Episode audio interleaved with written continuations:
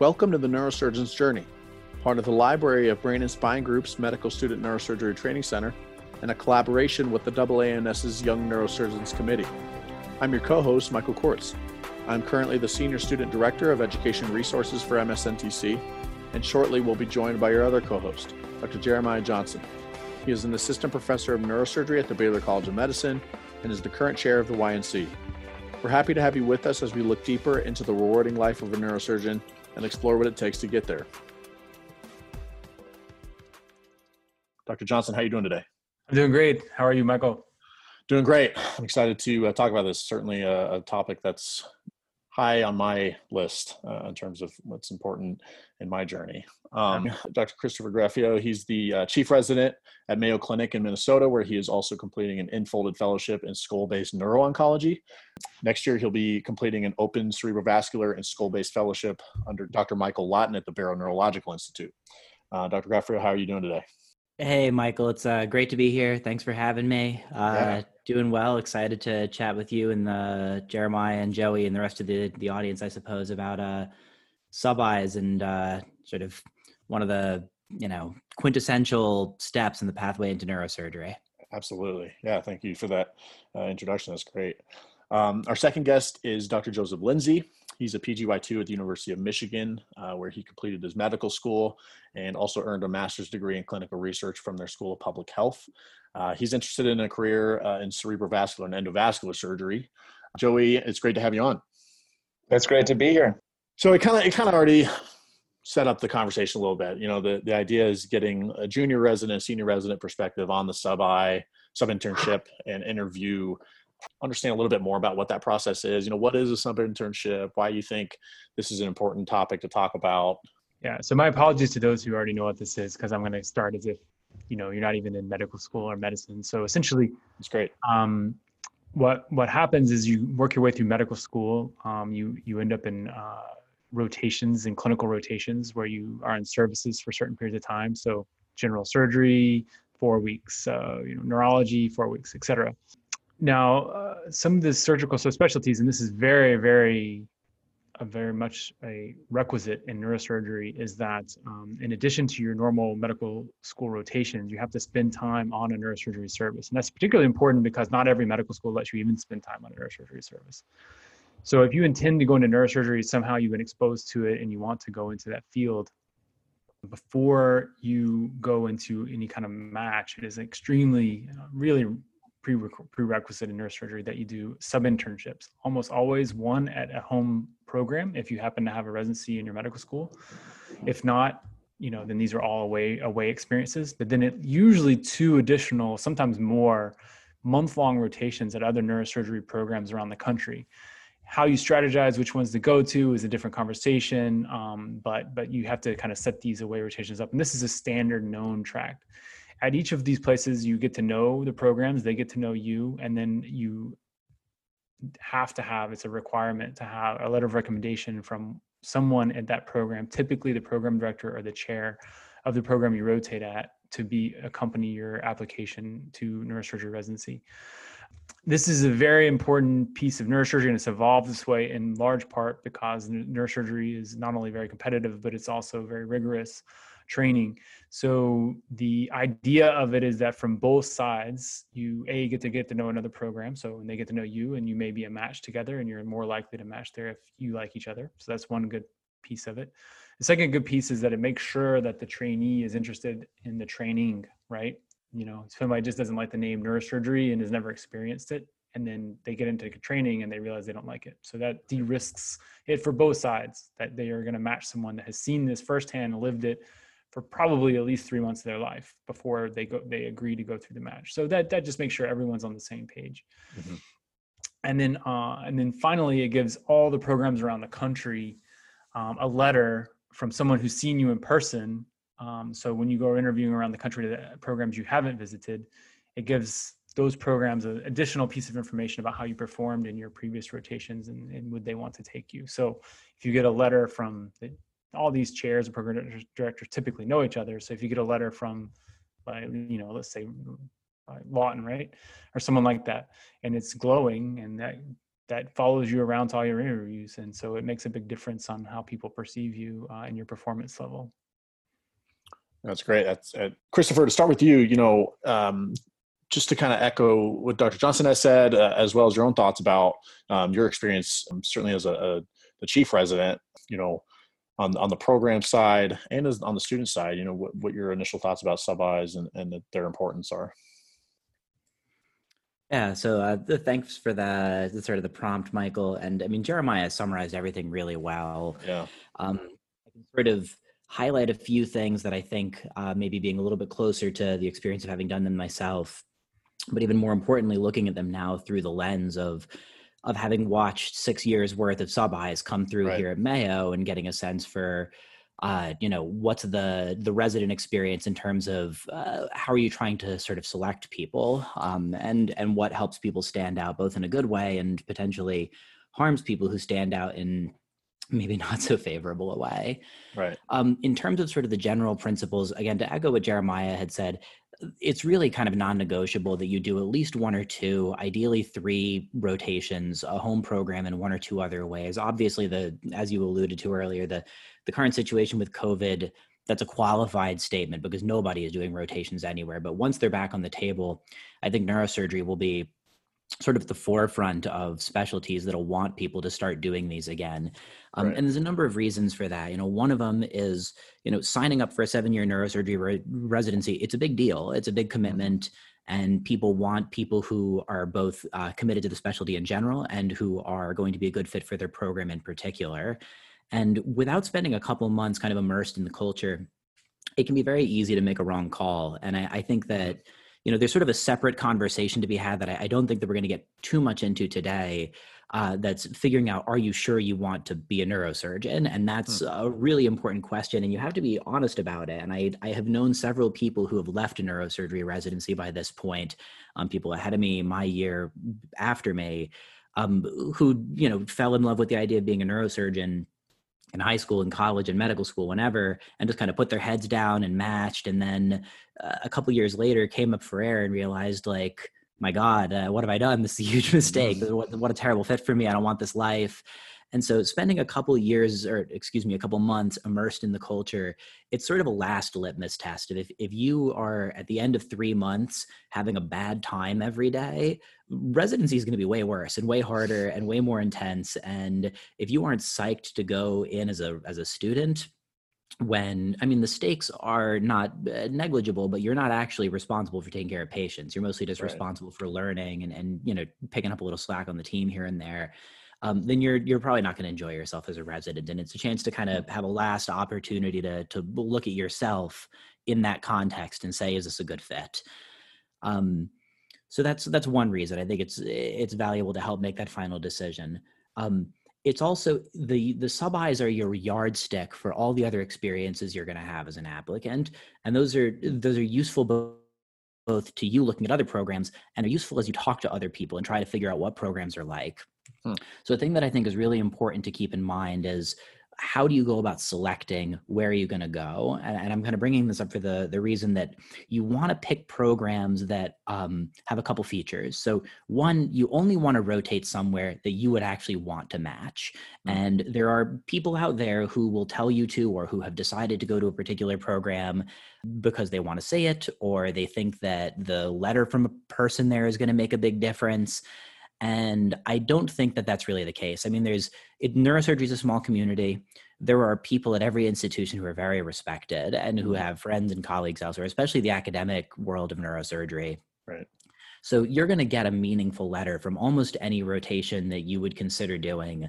But to waste a month of your life somewhere that you would never consider matching is is a poor use of your time. And the people who are in the the sub-I pool have a small competitive advantage, I think, against people who are from the applicant pool. And I, see you know, people who just interview. And I right. say this as someone who, you know, I'm at Mayo. I wanted to be here. I love being here. Um, I only interviewed here. I didn't rotate here. And so it's, you know, people still end up matching almost every institution who are not from that program, who didn't rotate there. But now, kind of from the the chief side looking back, it is certainly the case that people who are known quantities who show up for a month who do a good job who are easy to get along with who who are smart and show good judgment and and communicate well those people are kind of um they don't feel as risky. You know you still are only going to uh, there are other factors play into things. You know your your grades and test scores um, your research uh, does your personality fit with the program? Is it a, a place you want to be? And you know do you get along with the other personalities that are there at the staff and the resident levels? But saying you know i spent a month with this kid and he didn't drive me nuts like that's that's a very big positive. Right. and um, it, you can hide a lot for two days while you do an interview. Yeah, yeah. and you know people who who are all stars in interviews still get matched everywhere. And you know i'm not saying that people should only uh, screen those applicants or that it, it's not a huge boost you know it's the Mhm. difference between like a b and a b plus if that was uh, you know if you were getting a b otherwise you might get a little bit of an extra credit for for having shown up or you know Mhm. i think that people sometimes will in making a rank list kind of cluster groups of applicants together like these five were the all stars and then these next five were really amazing and they had one or two things about them that maybe weren't you know a plus material but they were really great and then you know kind of down the list from there. And within a particular group there are things that might move you up or down relative you're, you're not going to go from like group three to group one simply because you did a sub i but if you're someone in group two so to speak and this is the, the I, I, this is sort of an abstraction this isn't what Yeah, happens yeah. in Mayo or anywhere else but like a version of this happens everywhere um, you may have a you may move up a little bit within your your so-called group Hmm. um, if you rotated somewhere and you performed well um, another piece of bad advice that I think is out there a lot, in addition to rotating somewhere just to get a letter, is not rotating somewhere you really want to be. And I think that some particularly anxious medical students are afraid, oh no, what if I, you know, uh, say something off color or uh, I step Yeah. on someone's toe or I, I screw something up and, you know, I don't want to ruin my chances. Hmm. And this is a little bit flip, I suppose, but I, I would say that, you know, if you want to go into neurosurgery, you have to get comfortable with risk and you got to get comfortable Hmm. with risk early. And you have to be, uh, you're going to be surrounded for your entire career by people who are very performance oriented, who are good at what they do, who take what they do seriously, who take patient care and excellence in patient care really seriously. And if you're not willing to say, like, I'm going to put myself out there and I'm going to do my best, and I'm confident that my best will stand up. Um, and if I make a mistake, that I'm going to be able to to make up for it. That I'm going to, you know, be excellent in so many other ways. That if I, you know, forget the chairman's name or I, you know, uh, say the wrong answer to a diagnosis at some case conference or something like that, it, that's not going to be the thing that's remembered that like me being great is going to be what's remembered and right. you know so i think that you got to go places where you would want to end up and and i guess the last thing i would say in all of that is it's good to try to pick places that are that are diverse. So and what do i mean by that? Um geographically it's good to get in multiple regions. And again like my own experience is kind of a uh, silly. Like I ended up rotating at, at Penn and Pittsburgh, and everyone was like, "Oh, you must really want to move to Pennsylvania." I was like, "No, this is just by by, by accident." Like I had mentors at NYU who came from those programs and said, "These are really amazing places. You check them out."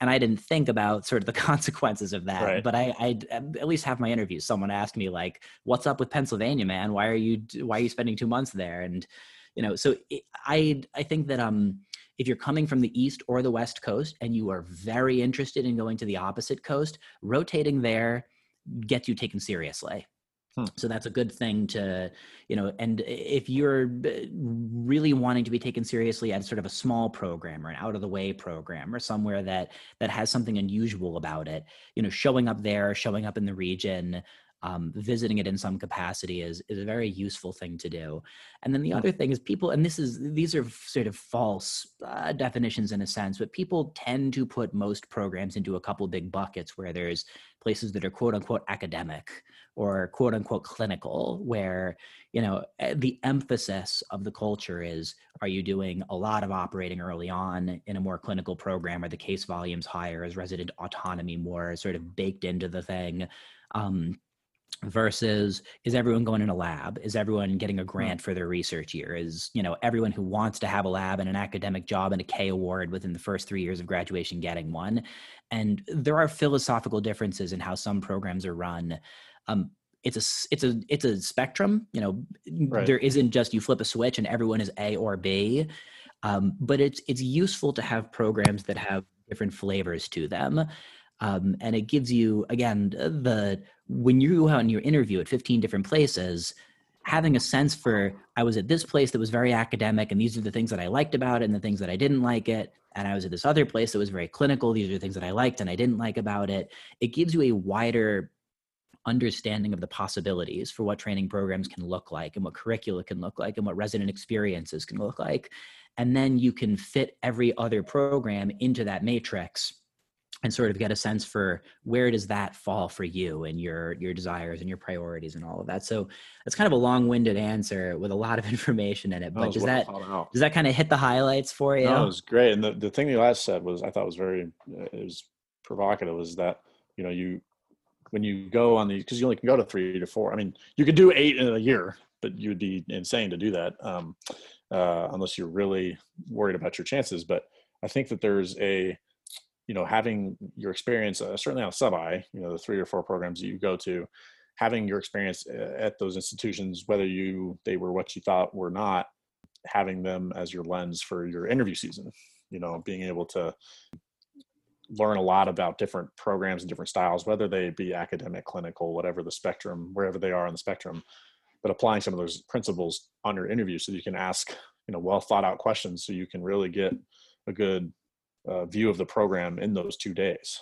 Um, and also so you can converse with other applicants right. and you know th- those are your best resource and you know people uh, sort of a funny footnote of this whole sub-i thing that again we won't get into too much here is that you know be cool to the other sub-i's you know be a Right. be a good citizen i know that at some point we're going to kind of get, get into the sort of do's and don'ts of things but um it, your other co-applicants yes ostensibly you are competing with them but like most people who have good applications are going to do well you're going to get in somewhere great you're trying to find a good fit um, and you are each other's resources and i mean i i can say very earnestly uh, mayo was my last interview um, i had a little two day trip plan where i went to i went to iowa and here and i was very serious i was so burnt out i considered canceling both of them um, and if it were not for the the co-applicants who I was friends with, who I'd met at Hmm. interviews, who had rotated here, who had said such incredible things about it that made me really feel like I got to go out there, I got to see what this place is all about.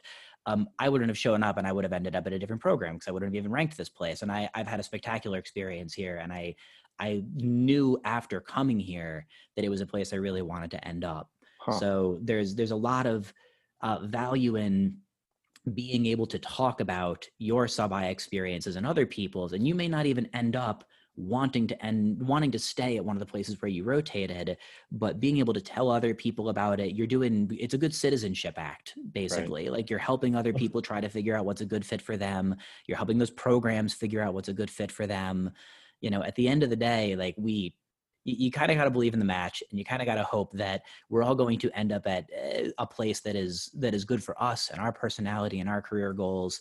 Um, and one way to facilitate that is by you know participating in this sub-I project uh, process um, and then being kind of honest and open about discussing your experiences with the other applicants and that's the kind of thing that can happen behind closed doors you know it's to say Right. like you don't have to uh, do that in the lunchroom with a bunch of residents around in fact i would encourage you not to be the someone at an interview talking smack about some place that you just spent a month um, but if there was somewhere that you had a negative experience or even a very positive experience but you were just surprised by something that you were Mhm. like oh this is really different than my home program is it like that where you're from? You know do you think that's a good thing or a bad thing? Like those are those are valuable conversations to build a sense for you know your understanding of how neurosurgery training works and how you want it to work for you Joey, do, do you uh, anything that you would want to echo, disagree with, agree with? Certainly, as your your perspective uh, as a junior resident, you recently went through this process and now have you have that experience fresh in your mind, as well as now being on the other side. Um, your perspective is unique. Do you have any thoughts uh, off of what Christopher said? Yeah, so I agree with I agree with a lot of uh, what he said. Um, ultimately, while I was going through the process, I reached out to him and uh, got a lot of that same advice because uh, uh, you know it, it, ultimately neurosurgery is a community that uh, as medical students you're about to enter into, and it's a wonderful, beautiful community, and it's it's really a lot of fun. Um, and so there's a lot of help. Uh, like I said, Christopher helped me a, a lot throughout uh, the process.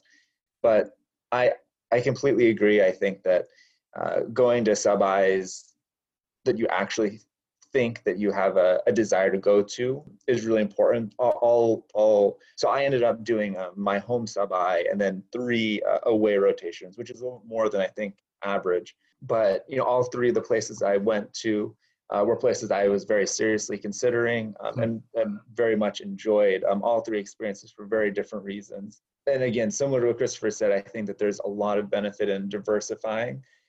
You know, I, think one of the other things, so he talked about academic and uh, kind of clinical based and, and the diversity of uh, uh, location. I, I think something else that maybe isn't talked about quite as much in a forum like this, but is often talked about uh, kind of behind closed doors is uh, there's there's in- intensity levels uh, of programs. There are programs that are known to be very intense and uh, you know you work really really really hard, and there are programs that are known to have a less intense uh, atmosphere.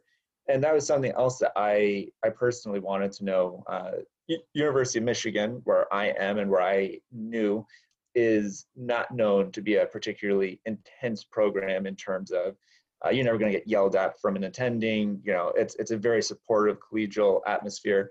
So I I, I felt like I had a very good sense for for that type of program. And um, you know, in my sub-Is, I wanted to see other programs, see different intensity levels, um, because ultimately, you know, the next seven years, you're going to be you're going to come into that culture and be working at that intensity level. And so I wanted mm-hmm. to be able to get those different senses. And um, that was something that was really helpful for me during my, my sub-Is is seeing that diversity of programs. But ultimately, uh, I think probably the most important thing that Christopher said was uh, the importance of your co sub-Is and co-applicants. I learned a ton from uh, the people that I um, that I interviewed with, I rotated hmm. with. I obviously am still in communication with with a lot of them, and uh, you know, it was actually just texting a couple of them uh, last night, seeing how their second year is going, and it's it's a really important part of the process. And for those people who are going through, you know, COVID, uh, yeah, it's something that will have to be done in a different manner, uh, more online and uh, through social media, but getting the opinions of those around you and starting to build your your network and your your group is one of the the best parts about sub-Is is you mm-hmm. really start developing that that kind of posse that you're going to be with for the rest of your career. Right. Would you would you agree with that dr johnson? Would you say that i think everything that chris and got your posse yeah, everything that Chris and Joey said is is correct. I mean, yeah. as I've, I've I've moved along in age, the posse has changed as you know you go through residency. Uh, I think maybe Joey, when he's a PGY seven, his posse will much more closely resemble his co-residents. um, but he's still, I mean, you still keep in touch with these people, but it's just that as the years distance you, uh, you know, it's just harder and harder to be really, really close compared to people you see every day and, and mm-hmm. go through battle with, so to speak but um, but I, I, I do agree that those people are your colleagues uh, and your generation, and you want to uh, treat them well because you'll be seeing them for a long time. That's great. Yeah, I think you guys touched on each of you touched on a little bit about things that students should be doing while they're on service. Are there particular, you know, eh, Christopher, you had said earlier that we're going to get to do's and don'ts, and I I don't want to frame it in just just that. You know, this is what you should do. This is what you should not do. Obviously, there's a lot of room for interpretation, whether depending on the student or the, the, the program. But uh, what are some things that you, whether you're evaluating students or when you are on your sub-Is, um, are things that you think all students should know, whether they be cliches or hidden secrets or whatever? What are some things that you think all students should uh, be cognizant of once they they get into a program where they do really want to be there? They want, and that's where they would love to train for the next seven years.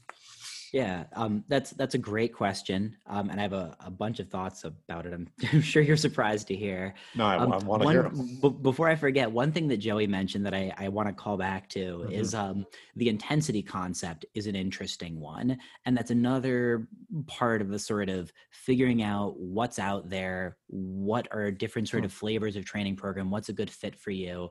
And a really important aspect of that to think about, or at least what was for me, is there are places where you get on a conveyor belt and you are going to be forced to do certain things. And there are people for whom that is very beneficial. We're having heavy handed mentorship.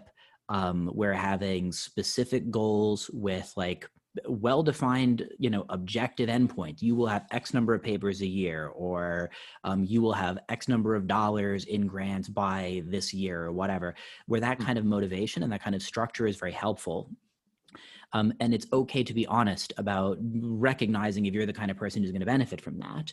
Um, i am not the kind of person who benefits from that. I find that sort of like uh, you know iron-handed authority a little bit stifling and um, i wanted to be in an environment that was a little bit more um, here are the resources. We expect you to do the most you can with them but we're not here to baby you and hold your hand. You need to figure it out. And some people will swim some people will tread water some people will mm-hmm. drown eh, and it's good to get a, a We're glad to know that you haven't drowned yet. yeah not yet i still i got nine months left but uh yeah.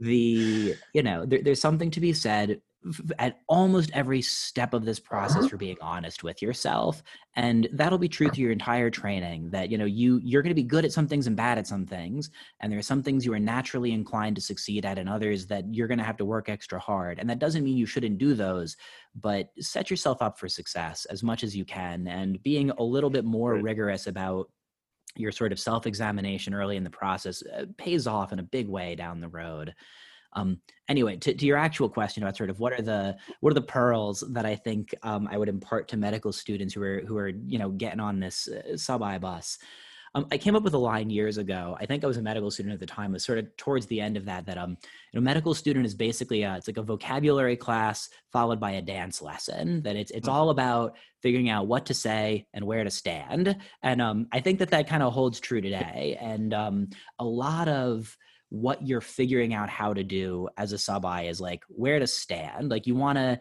you want to be in a position that you're seen that if someone needs help, you're right there ready to help them, that you have uh, a good view to see what's going on, to learn, to absorb, um, but you're not in the way. And, and I mean this both practically in terms of like standing in between the person who's operating and the scrub tech is a stupid place to stand because you're Yeah. going to impede the operation and it could be dangerous or you're just going to annoy somebody. Um, and also in the sort of metaphorical sense of, you know, you want to be someone who asks a smart question at a moment when everyone is prepared to receive a question. You don't want to be someone who is constantly you know you are in everyone's face all the time because you are asking so many questions in moments when people are trying to focus on another thing that uh, it seems like you're you're standing in the middle of the room when someone else is giving a talk and that's Mm. kind of an awkward thing to do yeah. You know, there's a lot of, pra- I mean, I think about things in very practical terms, uh, in spite of all the weird That's metaphors. great. And like, I, you know, be be on time. Um, if possible, be early. Always stay late. You know, if there's a case going on, you should probably be there and at least, you know, watching. Um, ideally, scrubbing. Offer to help scrub. Offer to close. Um, with the caveat that if you are ever told to leave by a resident, you should leave. You can Mm. ask once, "Are you sure?" You don't need anything there's nothing i can do is there someone else i should go check with should i go see who's on call tonight like you can put a, a, a clarifying question in there Back to that dance. but if someone tells you no i'm serious get out of here i promise you there's a good reason and Yeah. it's it's either that case is going to be an you know a, a, total show that you don't want to be trapped in for the next eight hours or Mhm. maybe someone's in a bad mood and they don't want you to have to be you know the person who's around and uh, who's you know they're introduced to them when they're going to by default formulate a negative opinion or Hmm. maybe they're just you know we're going to have to hit the gas and go here and you're going to you know be four feet away from a wound and you know try not to fall asleep on your feet all night and like Right. th- there are times when um and these are rare i mean it's been i I can think of maybe two times in six years that i've told a student like I would strongly advise that you go home now. Like this is a this is a you know I'm I, I tend to uh, encourage people to stay as long as you know possible and to as long as there's still something educational. It's good to be there. Right. Um, but it's a it's a bad sign if someone who's applying for the job of intern um, is not able to take simple directions and things like we're done for the day there's nothing left to do i just got paperwork go to sleep or go write a paper or go read or whatever right. so you know be present but but if you're encouraged to to be present somewhere else i would take that advice. A lot of common um, sense yeah you, you got to know yeah. your patients and this is true from all of medical school and you know you don't it doesn't need to be an extreme i mean no one's going to ask you like their nickname from junior high but you should if you're showing up to an operating room you're expected to know i would say what's the disease what's the basic surgical plan? You don't need to know the nuance detail between oh, we're doing a, a retrosig instead of a translab for this particular reason. If you do, that's great. That's awesome. Those are things to aspire to learn. But you need to know, like, the, okay, the plan today is we're going to do a retrosig and take out a vestibular schwannoma. Um, if you have access to the medical record, read the staff's note. Like, read the the last clinic note that says, here's the surgical plan and here's why. You can learn a ton from doing it, and it right. also makes you look like someone um, who cares, which right. is which is important. In terms of knowledge based stuff, I would say that anatomy and imaging are fair game. And you don't, no one expects you to know everything, but you will be asked questions about those kind of things. Right. And if you don't know, don't make something up. Say I don't know, or say I'll look that up later. One of those other, you know, weird things we're all taught to say. But yeah. um, you should. I would focus more of your time and attention in sort of reading and studying on just knowing basic anatomy, knowing basic imaging features. You know, on every rotation I've had, and with most of the sub-Is who spent time with me, sort of on the other end of the thing, you know, I've gone through you know question and answer sessions where you'll you'll say, "What's this? What's that?" You know here we are you know the, the staff has left the room the case is over you know let me show you around. And mm-hmm. you know mm-hmm. here's the cp angle. Do you know what nerve this is? Do you know what artery that is? Like and again it, it's it's usual most people aren't jerks. Most neurosurgeons are nice people in spite of you know popular misconceptions. No one is or most people are not trying to like grill you to prove you wrong. They're just trying to get a sense for what you know and what you don't. Right. And a lot of us tend to think it's fun. I mean, I love anatomy and I love thinking about anatomy and teaching anatomy. And I think it's nice to to have those sort of engaged discussions with students.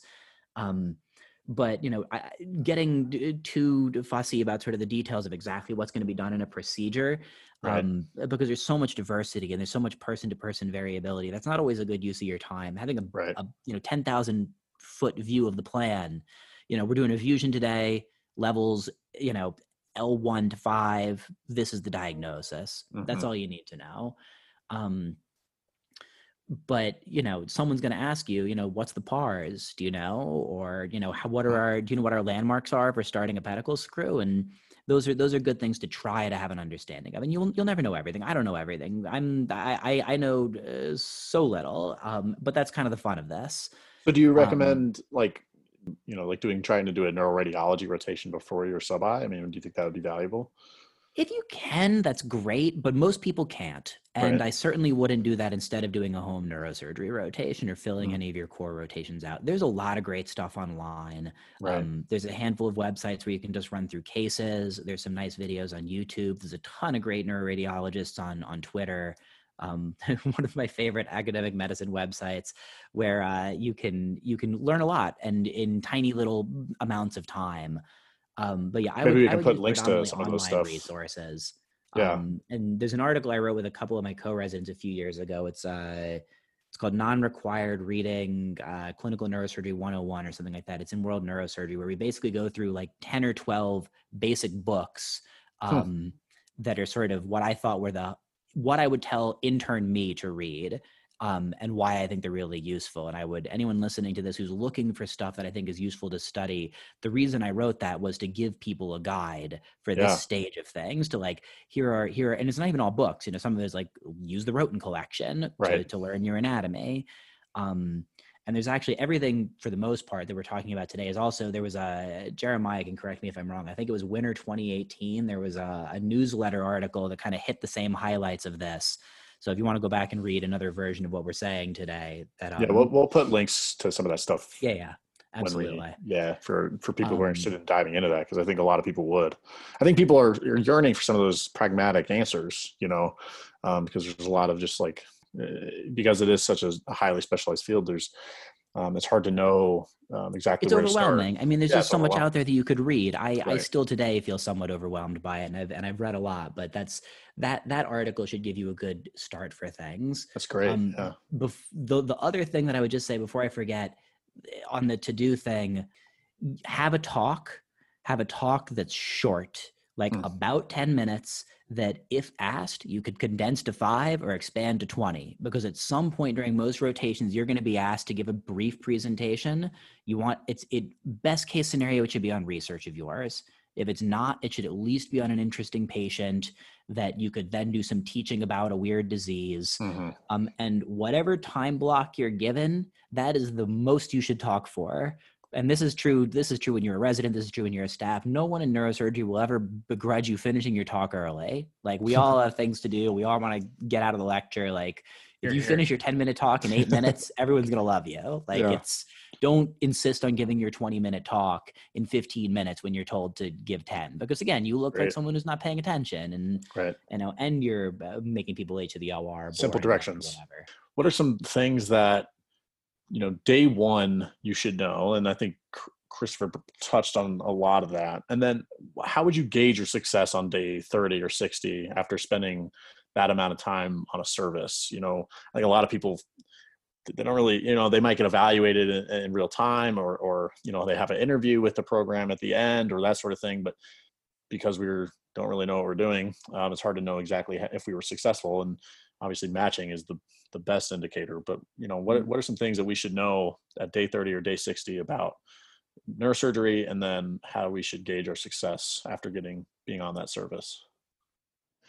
Yes, that's a great question. I I would say I would agree with a lot of what Christopher said in terms of what we need to know day one. Um, mm-hmm. You you want to be able to know you know, basic radiology. You want to be able to catch blood on a CT. You want to be able to differentiate a tumor. You want to be able to have some basic knowledge of, of MRI sequences and um, what you're looking for in different sequences, th- those kinds of things. And you want to be able to know basic anatomy. You know, again, I, I, I don't think that many people would expect you to be able to, you know, get too detailed as a, as a medical student, but but certainly being able to have an understanding of where you are during an operation. And if you don't know, being able to ask intelligent questions that let people know that you're really thinking through the prior knowledge that you have and trying to add on to it. Um, and I think mm-hmm. most people don't begrudge a medical students that if they can tell that you're really actively trying to learn with them, um, as long as you have that base knowledge. And and then like like Christopher said, I, I, I can't overemphasize the importance on day one of just being yourself and having common sense. The, the, the reality is, is neurosurgeons are busy. They are high performing people and they tend to be, you know, they want to get the day done. They have a lot to do. And when, you know, their ORs are done at seven, they have papers to write, they have papers to review, they have committees they need to talk on. And you know, at some point they they may want to see their wife and kids or their their husband. Podcast they um, need to record. Or podcast they need to record exactly. So so ultimately, it takes a lot to just use that common sense and act the way that you would assume someone would want you to act. Um, right. On day 30, day 60, you know, I, I I got into a habit. I don't know if it was annoying or not, but when I was on sub-Is, um, especially if I felt like I was getting to know some of the residents um, or felt like I was developing a good relationship with them. I often was quite blunt and, you know, halfway through the sub I would, would just say, Hey, you know what, I'm, I'm trying to make sure that I'm, I'm doing a good job, that I'm, I'm improving. Are there any specific things that, that you notice that uh, I'm doing that is good? Things that I'm doing that are poor, uh, things that I need to change. Um, and there there are certainly a few times that that kind of the resident was like, oh, I don't I don't really have anything for you, uh, but more times than not, uh, I think the resident was appreciative that I was trying to figure out what I was doing wrong. or what I was doing right. And I got some really good feedback. And so I think that you can self gauge in that way. I think that, again, talking to your co sub-Is is really helpful. A lot of times they're able to give you a good sense on how you're doing, being able to bounce ideas off of them. And I, you know, I, I don't think that you're you're probably going to be asking the chair of a program that you're rotating at how you're doing and you're probably not going to get a ton of pointed feedback from them. You may, but uh, that's probably going to be less likely. I would I would say that the best way to gauge yourself is how you're uh, interacting with the residents, how they seem when they're when they're around you. Are they working to teach you? You know, I, I had one resident who I, I specifically remember this case where we were we were doing a, a spinal fusion together and he was he was getting on me and he was saying, "Hey Joe, you need to be anticipating this. You need to be doing that. You need to be working towards this." And and after the case, you know, he was like, "You know, I I am I'm kind of riding on you because I, I think that you can you can do better, and I and I I think that you you uh you know, have have potential." And because I was developing that relationship with with this particular resident, yeah, I felt like I was probably doing a decent job on the on the rotation. He had noticed me and and that kind of thing and I, I think that more often than not, as medical students, you're able to get that feedback from residents and, and have a sense for where where you are. I think yeah, not taking things personally. You know, um, if they're if they're on yeah, you, never, there's a good chance they're they're probably invested in you. If they're not talking to you, that's not a good sign. Yeah, in neurosurgery, I, I don't think you can ever really take something something personally, even if it's meant right. personally. Uh, it's it's important to realize that everyone's trying to help you improve and if they're not you can still take it as as ways to ways to improve so never take anything personally always take it in the mentality of this is this is an opportunity for me to grow improve and uh and just keep getting better yeah and get used to great. feedback just being a part of your normal process early on Right. No, it's the whole like residency is, in theory at least, you know, going to be seven years of you getting uh, sequential opportunities to basically screw up on someone else's watch and learn from what you screwed up and then not make that same mistake again. And, you know, I tell all the juniors and all the medical students it's okay to make mistakes. It's good to make mistakes. Like you learn from mistakes. Those are things that you won't forget most of the time, at least. What's not okay is making the same mistake twice, or what's not mm. okay is making a mistake and then not learning from it and not, uh, you know, being thoughtful about what could I have done better and, you know, uh, what are the steps to make sure that I don't make this particular mistake in the future. You know, mm. if you find yourself in a situation on a sub where you feel like you underperformed in some way, not in the moment, but afterwards, later that day, the next day, later in the rotation, you know, try to find one of the more junior residents who was involved in it and ask, like, hey, could I debrief about this with you? Mm. Um, another sort of thing that's, you know, tied to the sort of the big picture dues of a good rotation, try to figure out who your chiefs are going to be and try to figure out for most programs, that's the PGY fives. Sometimes it's the fours, you know, there's a little bit of variability. You know, our program, it's a little bit flexible because some of us do achieve your six, some of sevens. Um, but try to get a sense for who those people might be. Um, and if you can, because oftentimes they'll be on research years, try to set a meeting with them. And you could ask them something like, you know, what do you think makes a great resident? You know what are you what are what are the sort of things that you're looking for in a junior? And you know is there anything that you could you could give me in terms of advice and how to how to work towards that? Whether i end up here or somewhere else you know i want to succeed and i hope that we're going to be colleagues someday and i'd really appreciate your insight. And i think that kind of um, thoughtful approach to things will you know if someone has feedback to give you it gives them the opportunity to do it without kind of forcing the issue and if nothing else, it shows that you're trying to reach out to people who would be your primary educators, the people who are the most responsible for you, and try to build a little bit of a relationship with them. You know, I always appreciated it when the the students introduced themselves and kind of went out of their way to say like, "Hey, I know you're on your research here, but um, you know, I'd like, to, are you going to conference or you know, are you going to be in the OR any days? Is there any way we could connect?" And I think that's helpful so I'd kind of like to just ch- switch gears just a little bit, um, Dr. Johnson. Unless and do you have any thoughts about uh, kind of everything that's been said at this point? Certainly, your faculty position has uh, a unique perspective on, on some of this stuff.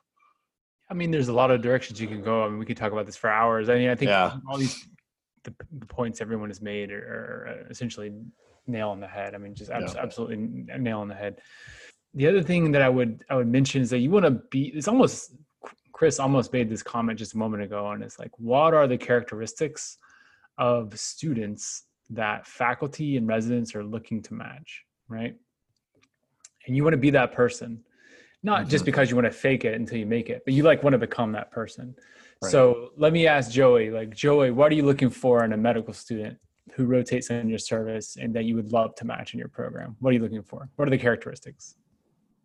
I mean, ultimately, I'm looking for someone who is hardworking, who is able to take feedback well, and who's honest. Because there's, it comes up all the time where a faculty member says, "Hey, did you look at you know the INR for this patient?" And maybe you didn't, and you can't say, "Oh yeah, it's it's probably normal." Um, I want someone who is honest, is willing to tell me when they do something and when they don't.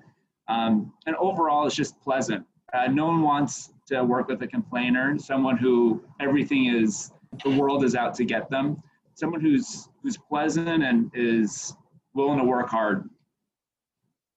How about you, Chris?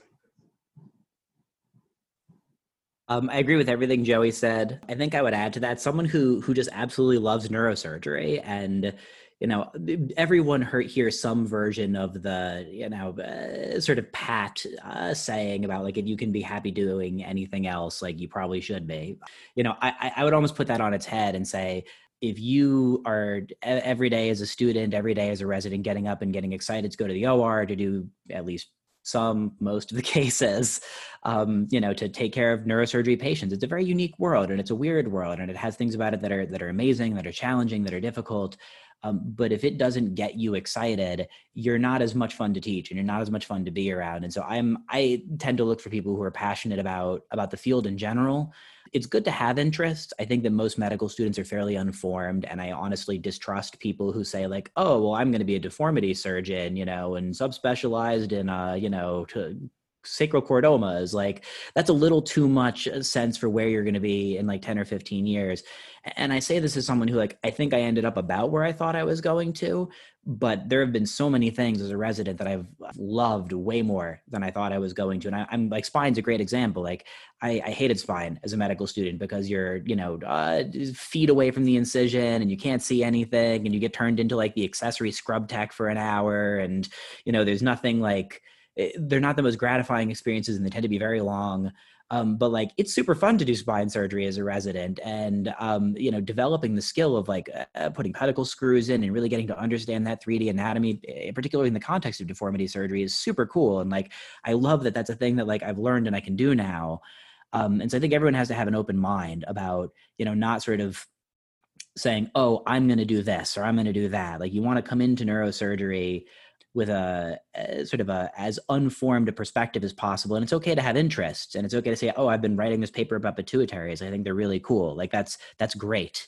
Um, and I, I guess i'm saying you got to kind of walk a line between articulating interest without pigeonholing yourself and i think the most important thing above all is teachability and I, I have joey kind of alluded to this i haven't come up with a metric for you know i i want to be like the angela duckworth of teachability like because grit is a cool thing an interesting thing and it's different than that. And what i'm what i'm kind of getting at is the you know i would take someone who knows nothing but who i only have to teach each thing once over someone who comes in with more knowledge than an, you know more skill than an average pgy two or three but who you're going to have to beat it into their head to like close this way not that way or you know this is how you manage an evd and subarachnoid hemorrhage or whatever like the someone who is able to take critical feedback integrate it improve quickly and who's very dedicated to their own self improvement those are the people who who are the all stars and who are eh, who inspire you to be a better teacher and inspire you to want to give them more resources and give them more tools because you see them accelerating in, in their their abilities and their their learning and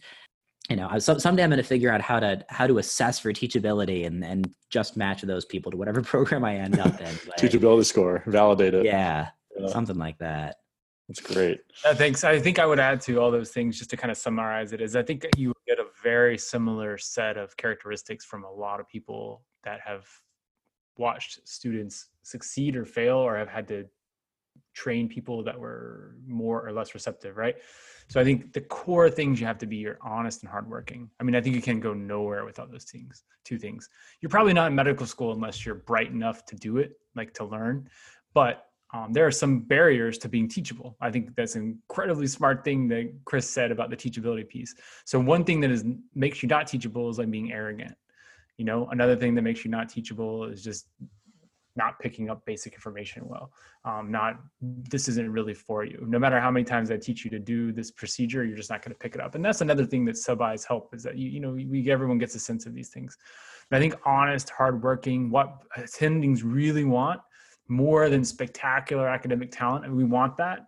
But you have to be safe, honest, and hardworking to you know to make it. Like if you don't know something you have to be able to say hey i don't know how to do this. You have to be on that's part of it is honesty. I mean you this is the core competency to take care of patients when you're not around. Attendings trust the care of their patients and their reputation and in some cases their medical legal liabilities to residents. So you're looking for um, these characteristics of someone you can trust taking care of your patient explicitly without having to worry all day and all night that they're going to you know put in an EVD when they're not capable and they just didn't want to bring it up. And they had to be you know honest teachable trainable um, and, and trustworthy. We could almost end there honestly. I do think there's a, there's some value in talking a little bit about the interview process um, maximizing that time um, spending a little bit. There's obviously a lot of parallel here. I think there's two places that i i in my conversations with other students the resident dinner I think that's a that's a big one. I think a lot of people are trying to make an impression in a short amount of time, and if there's anything that you guys have thoughts there, and then just uh, what questions in an interview should should students be looking to get answered? Um, certainly, if they didn't rotate on those those services uh, within those programs.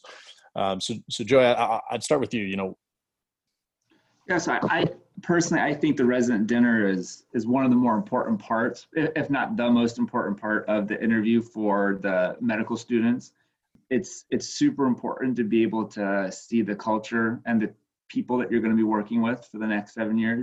Because again, in the end, most programs boil down to a fairly similar course of what you're going to be doing over the next seven years. But it's the people that really does really changes the experience. I, I would say that it's important to to act yourself. You know, with a couple caveats. Uh, again, you're you're you're uh, applying for a very important and serious profession uh, where people's lives are uh, in your hands, and so you know it's it's not necessarily the night that you want to test out how much you can drink or how drunk you can get um, or how loud uh, you can be you know, I, I think that the the re- the applicants who have kind of rubbed me the wrong way during interview dinners are people who spend a lot of time talking about themselves and um, end up kind of cutting out the, their co-interviewees. Uh, don't let them talk or bring everything that their co-interviewee says back to you know some achievement that they made it goes back to being humble, being a team player. Um, these are all important concepts within neurosurgery. And so I, I think those are all you know Im- important things for uh, applicants to be to be thinking of. I feel like there's a second part to your question. No, that's great, and I think that answers the broader question of just making an impression. You know, showing that you are humble, not making a strong impression for the wrong reasons, you know, that sort of thing. Um, the second, the second question is just more about like from a student perspective, what what are some things that we should answer that we might not be able to answer as thoroughly as we would on a sub I? Well, that, that there was something that I just a quick quick thing when I when I interviewed um, at Cleveland Clinic, uh, Dr. Benzel, who was sitting across from me, said, it was my first interview. Um, and I, I, remember him saying, I want you for all the rest of your interviews to try to look in the eyes of the residents and see if they're happy, see if they look dead inside or if they look happy. Um, and that was something that I, I really took to heart. There are programs where I think that uh, residents tend to be really happy and really love what they're doing, like Christopher's been talking about. And there's places where uh, that may not be every resident's kind of experience. And I, I think that as an applicant, it's really important to take a look at those try to look in into the residents' eyes and, and just see see what see what they're uh, experiencing. They'll signal it to you um, if they're unhappy. I mean, uh, some people explicitly told me when I asked about research, and they would say, "Oh, well, go ask that person that's research, you know, year got amp, you know, sliced because they needed more clinical help or whatever." And and, and you'll get the sense. I mean, if you love the program, that was like a one-off thing. They're not going to say that, you know. So, right. No. It's also to get back to the sub I thing. It's a good thing to ask people who rotated there. Yes. Because again, you know, a, a, night where like the department's paying for everyone who's willing to get off their butt to show up and you know eat and drink at a restaurant, sometimes with their families and their friends and whatever else. You can hide a lot for a night, for a dinner, etc. Um, right. Ask someone who rotated there. Like, are they happy? Is are they like this all the time? What's the community like? What's the culture like? And i guess there's uh you know th- those things change over time you know in the mm. six and a half years i've been here like the general mood of this program has shifted in some ways but it hasn't changed dramatically because most programs tend to pick people who want to be in that kind of environment and who want to participate in the kind of culture that already exists there and so even though there's, you know, there are big overarching trends that you can to a degree select for or against, you for the most part, you know, a good example is like we tend to get people who are excited or at least tolerant about living in, you know, a pretty cold, pretty small town here. Like Rochester, Minnesota is not for everyone. And you could say that's, the same in New York. Like I came from vacation, NYU. Like that's my vacation spot is Rochester. Yeah, I mean mine too. Every weekend. Especially these days. yeah, right. The only Olmsted County is the only place in Minnesota without a natural lake. Ten thousand of them and zero here. It's wow. can't vacation in Olmsted. You gotta go next door. Um, that's unbelievable. Yeah, it's another thing you can do is, is, count residents at interview dinner. You know, if oh yeah, there's like yeah. less than like 75% show up, that's a problem. Um, hmm. Yeah. You know, there's there's lots of things. Yeah. yeah, that's that's a huge negative indicator. Huh. Interesting. Um, uh, so to your to your earlier question, I guess I would say that something that's very important to me, and others may dispute this. I think it's okay to be yourself. In fact, I would even say it's important to be yourself. You know, don't be a freak show. Um, like you don't have to be your weirdest, most esoteric self. And again, I say this is a fairly weird, fairly esoteric person. But here's a really good example. I decided I was not going to shave my beard for any of my residency interviews because if somewhere was not going to match me because I had facial hair, I don't want to work in that department. And like, I think that's okay. And, um, you know, if eh, you're, these are people you're going to spend seven years working with, um, you want to at least give them a little peek of like, who you're going to be. It's okay to tell a joke every now and then. Just don't tell, um, you know, uh, a bad joke or you know a right. really inappropriate joke, etc. Like read the room, use good judgment. You guys know what I'm saying. Right. Um, and similarly, I do think it's okay to relax a little bit, particularly if there's an event with just residents. If you're someone who drinks, it's okay to have a drink or two. If um, you know you're invited to go out to a bar after the dinner you should go and socialize like participate in whatever you are able to participate in but try not to become a trail legend you know you don't you don't want to be someone mm. who participated so enthusiastically that you don't remember what you participated in and and maybe other people will hear about it in the future that's that's not a great look. It, it makes you seem like someone who has bad to, judgment, if nothing else. Right. People can tell when you come to interviews hungover. Or yeah. Late. Yeah. Not, not a good look. Yeah, you have to be super cool to pull that look off. Yeah. And most people in neurosurgery are not super cool. Maybe you can um, shave. yeah.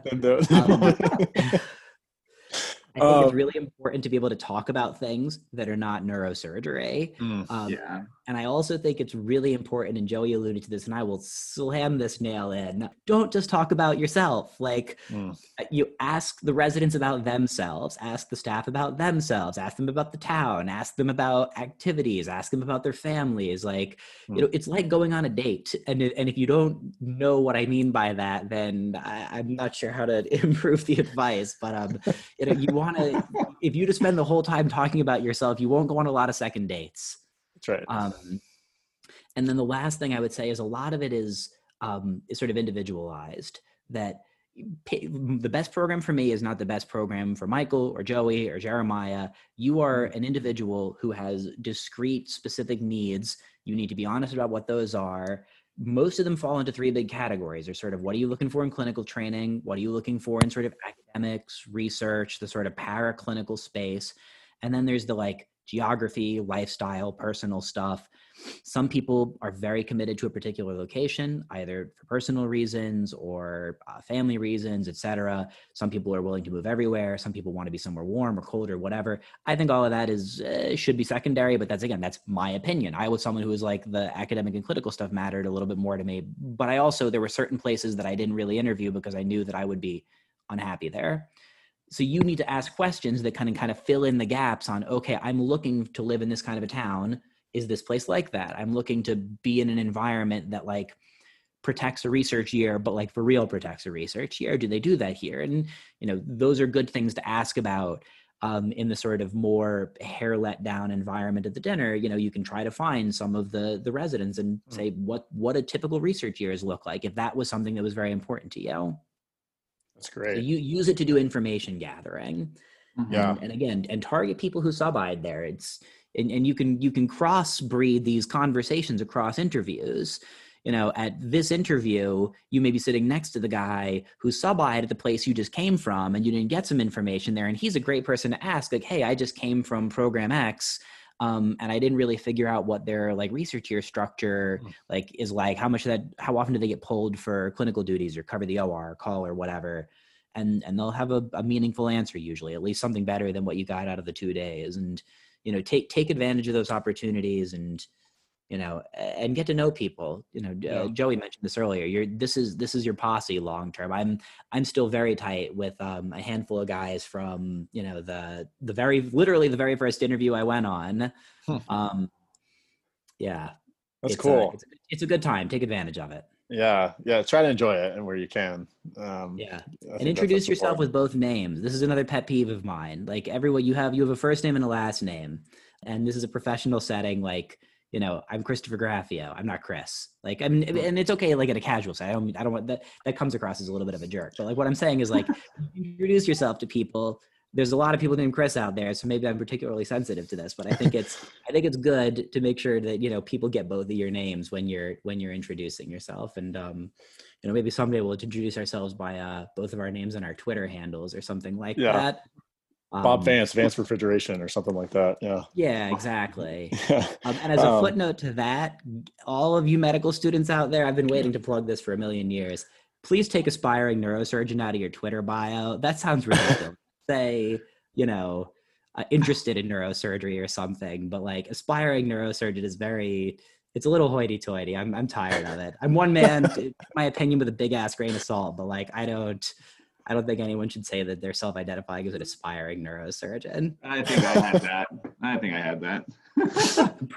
and you still match. So, like I, I said, hear everyone. It's just, it's I hear everyone going to their Twitters right now. Yeah, mean much, but um, but yeah, I think, I think it sounds Twitter. silly. Let's put it that way. This isn't a side, but my favorite pet peeve about Twitter is all the ways people try to do gymnastics to make it look like they're not promoting themselves and they're promoting themselves. Like, oh yeah, oh. proud to have been invited to, to give this talk or this kind of thing very fortunate, humbled. Yeah, yeah, yeah humbled. Yeah, humbled is the big. So one. humbled. Hashtag, hashtag humble brag. well, this finally you know, degenerated into a real podcast. That's yeah. what it is. Yeah. So I, I wanted to add a few things about those comments about how to how to behave on interview dinner and the night before dinner and these things, um, which is that I think all these tells about talking about yourself too much not being teachable. They all come back to to one thing what everybody's looking for which is uh is like essentially your emotional intelligence right? Like the insight into yourself. So i had a recent conversation with a program director and um, they gave them they gave actually uh, the medical students that just finished rotation the ability to grade themselves. And then all the program director and the associate program director and a couple more faculty graded them.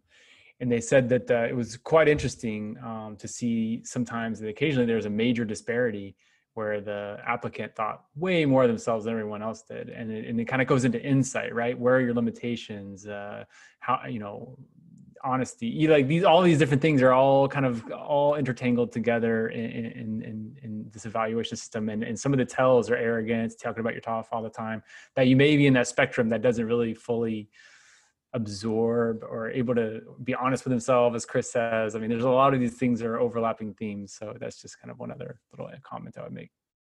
So don't be the person that's not teachable directable can't learn thinks that they're the greatest no one can dissuade them from it. You know be the person that's humble you know is themselves but themselves aren't a train wreck of of uh, you know unrealistic things that they say about themselves you know? Right yeah if you're a medical student you probably didn't earn all fives.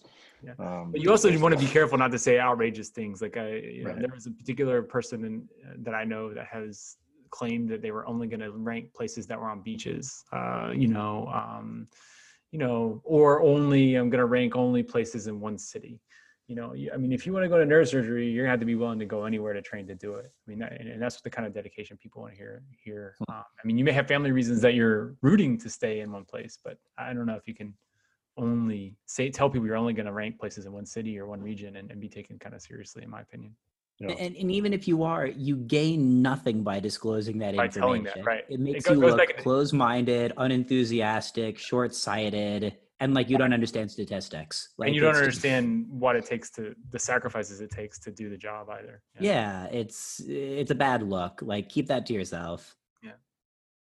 Don't Well, be a jerk has with advice in general for a neurosurgery applicant, yeah, or like in life. in don't life say, thi- don't say things that don't show that you don't have insight into how everything works yeah right And I think this is also like this is very obvious, but like it is in your best interest to avoid controversial topics. Like if you get asked about something, you have to be prepared to answer politely and hopefully in a way that will allow you to elegantly change the topic and pivot to a less controversial subject quickly. Mhm. Um, but you know, it, it's not a great idea to bring up um, uh, religion, politics, etc. Those sorts of things. Uh, you don't know what people's values are. You don't know what people's practices are. You don't know what recent experiences they've had, and it's uh, again, it's it's like going on a date. You you don't necessarily want to ask um, questions that are going to put someone in in the wrong kind of mood or or Mhm. make you uh, have to confront a you know a more philosophical disagreement with someone who is in the empowered position in the relationship right like that's Mhm. that's likely to hurt you rather than help you Help again you. if for no other reason you seem like you've got bad judgment yeah Yeah. i think that we've dissected this out pretty well I want to plug uh, Chris Graffeo's article on all this that uh, he wrote for our neurosurgery newsletter some time ago. and We put it on neurosurgerymatch.org. If you go to sub-Is, it's called Hot on the Trail. And I want to read one passage because I, I think it's the best thing I've ever read about this. And I'm, I'm, I'm so impressed when I saw it. Um, so it says, uh, at all times, be interested, helpful, respectful, professional, and present without being obstructive. Even the best students slow down resident team. Show sensitivity to this, and you will stand out by default. Be prepared, be early, know your patients, their imaging, their numbers, and their plans inside and out, and ask if there's any pre-rounding you can assess the residents with, assist the residents with in the morning. Scrub as many cases as possible, stay late, and offer to take on low-impact scut work where appropriate. Parentheses, dressing changes, comma bed checks, etc. In parentheses. However, if you're told there's nothing to do or explicitly encouraged to leave the hospital, always do as instructed. Few things annoy residents more than a student who does not listen. If possible, make a point to meet and scrub frequently with the chairman, the program director, and the senior faculty while showing sensitivity to the fact that any other rotators will share the same goal and you will need to always be collegial and considerate. There you go. Amen. we should have just put that in here No, Thanks didn't for even need to shouting have out this There's more of that. There's more of that on neurosurgerymatch.org under the sub we'll we'll make sure that we get all these links uh, consolidated, and so people can can find all this info. That's that's great. Yeah, I think that that's a great way to summarize everything that we talked about today. Well, our guests have been uh, Dr. Christopher Graffeo and Dr. Joey Linzey. Uh, thank you so much for being on tonight, and I hope you guys have a great day. Appreciate you Thanks guys. so much. All right. thank you so much for having us and have fun out there everyone it's a it's a great time it's the start of something really amazing hope to meet you Thank you. Hey, if you enjoyed this episode, please subscribe, follow, and leave a comment in Spotify, Apple Podcasts, or wherever you get your audio content. Make sure to follow MSNTC and the YNC on Twitter, Facebook, and Instagram, and check out our webpage at neurosurgerytraining.org slash TNJ, where you can find other episodes and links and resources related to today's conversation. Be sure to check out the YNC's webinar series and visit their webpage on AANS.org. If you have comments or ideas for episodes, or would like to join us to talk about anything neurosurgery related, our email address is tnjpodcast at neurosurgerytraining.org. We'd love to hear from you. Finally, I'd like to thank Matt Rosenthal, one of our fantastic MSNTC volunteers, for helping with the editing and processing, and also thank all the fabulous people involved in this project. Have a great day, and we look forward to next time.